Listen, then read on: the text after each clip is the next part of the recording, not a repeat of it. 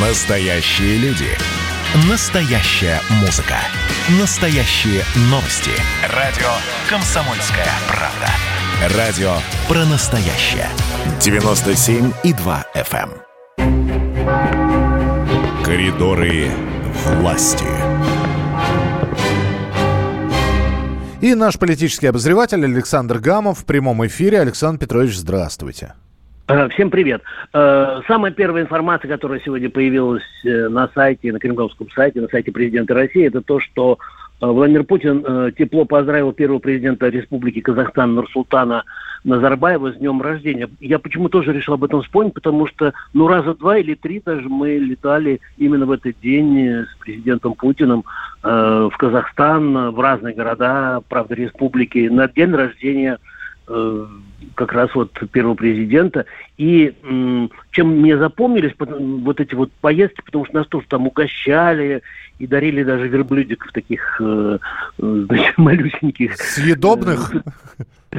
Сувениры, не, не съедобных у меня до сих пор э, где-то такой плюшевый вер- вер- верблюдик, как память. Так что я от, души горячо сердечно поздравляю тоже Нурсултана Абишевича с днем рождения, тем, тем более, что я с ним несколько раз брал, э, несколько раз у него брал интервью, как раз тоже с днем рождения. Так. По моим сведениям, э, Владимир Путин уже сейчас должен быть в Кемерово, в Кемерове. И вот как раз в эти минуты идет брифинг э, Дмитрия Пескова, но я, может быть, на него еще успею после того, как, отвечаю и расскажу. Но э, я могу, у меня такие э, сведения, я могу так примерно рассказать, что там сегодня будет. Э, Все мероприятия, в которых примет участие Владимир Путин, э, это памятные мероприятия, они приурочены к 300-летию образования Кузбасса. И Владимир Путин возложит цветы к монументу памяти шахтеров, шахтерам Кузбасса. Я думаю, что он вспомнит и зимнюю вишню в каком-то плане.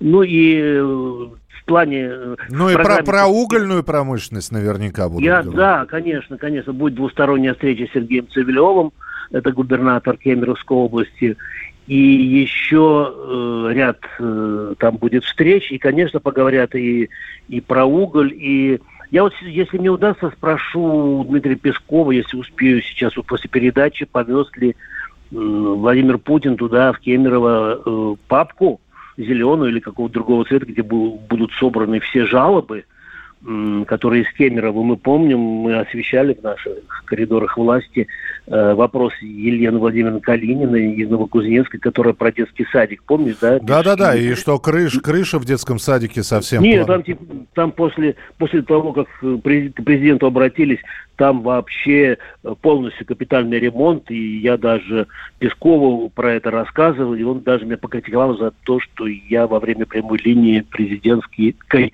звонил э, Кожемяков во Владивостоке. Да, вот от- отвлек- отвлекали э, губернаторов. Да. А Я сказал, что больше не буду. Ну, больше не буду. А, Интересный синхрончик, сейчас я вам покажу. Его активно цитируют. Это мой разговор с Дмитрием Песковым а, о полном собрании сочинений Владимира Путина. Довольно любопытно. Итак, Дмитрий Песков в коридорах власти с Александром Гамовым. Слушаем. На прямой линии президент сказал, что он готовит статью, пишет на тему «Единый народ». Вы вчера вечером в телевизионном интервью это тоже подтвердили. А что это будет за статья? Ну, прежде всего, тема поконкретнее, может быть. Когда она будет готова, где э, будет и когда опубликована, может быть, какая-то помощь нужна? Никакой помощи не нужно. Президент сам работает над этой статьей. И как только она будет готова, мы ее опубликуем. И в связи с этим еще один вопрос. Может быть, пора уже, я на полном серьезе говорю, подумать о выпуске об издании полных собраний сочинений Владимира Путина, речи, статьи, а, может, какие-то фундаментальные интервью.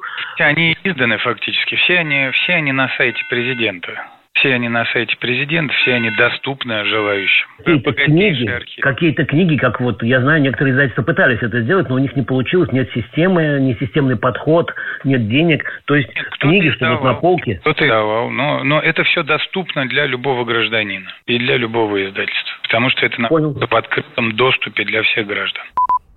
Ну, вот так вот будем считать, что э, Александр Уже Петрович- готово. Уже готово, да. Ну, мы- готовы к изданию, да, полного собрания Слушай, я почему так, так быстро говорю, может, меня даже пораньше отпустишь, хочу, может быть, на брифинг успеть. Да, пожалуйста. Вот. А Вот, смотри, вот очень интересное заявление главы МИД России Сергея Лаврова. Он сказал, что любые попытки вести с Москвой диалог с позиции силы обречены.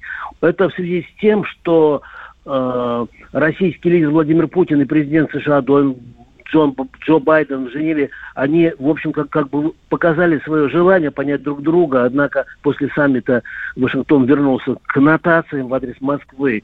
И если американская сторона, сказал Лавров, в действительности рассчитывает на стабильные и предсказуемые отношения с Россией, то взаимодействовать необходимо честно. И я на эту тему подготовил э, интервью с Виталием Коротичем. Это человек, который 10 лет прожил в Америке, который знает Штаты, знает очень хорошо Россию, любит Россию.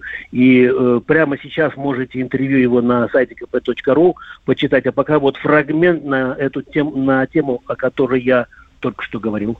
Слушаем. Посол России в США. Он сказал, что кардинальных подвижек в отношениях с Соединенными Штатами после саммита в Женеве нет. Как вы это можете... Э, Мы с вами на эту тему говорили.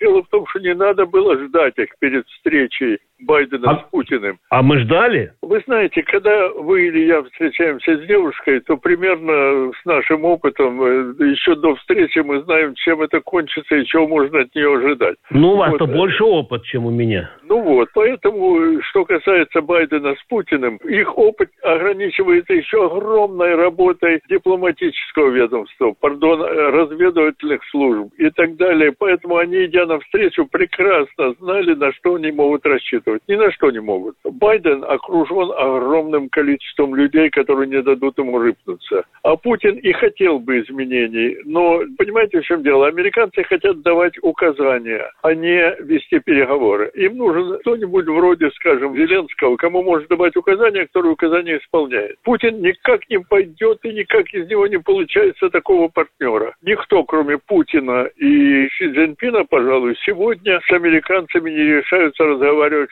приблизительно равных, понимаете? А, тема Путина и Байдена раскрыта, тема девушек осталась закрытой, Александр Петрович. Ну, давай мы в следующем выпуске поговорим э, откровенно. А, девушка, смотри, мне надо бежать, Миш. Все, все, бегите, бегите. Конечно, отпускаю, отпускаем Александра Гамова. Вот э, такие события сегодня на бегу были рассказаны Александром Петровичем. Завтра обязательно встретимся в прямом эфире на радио «Комсомольская правда». Как дела, Россия? Ватсап-страна! страна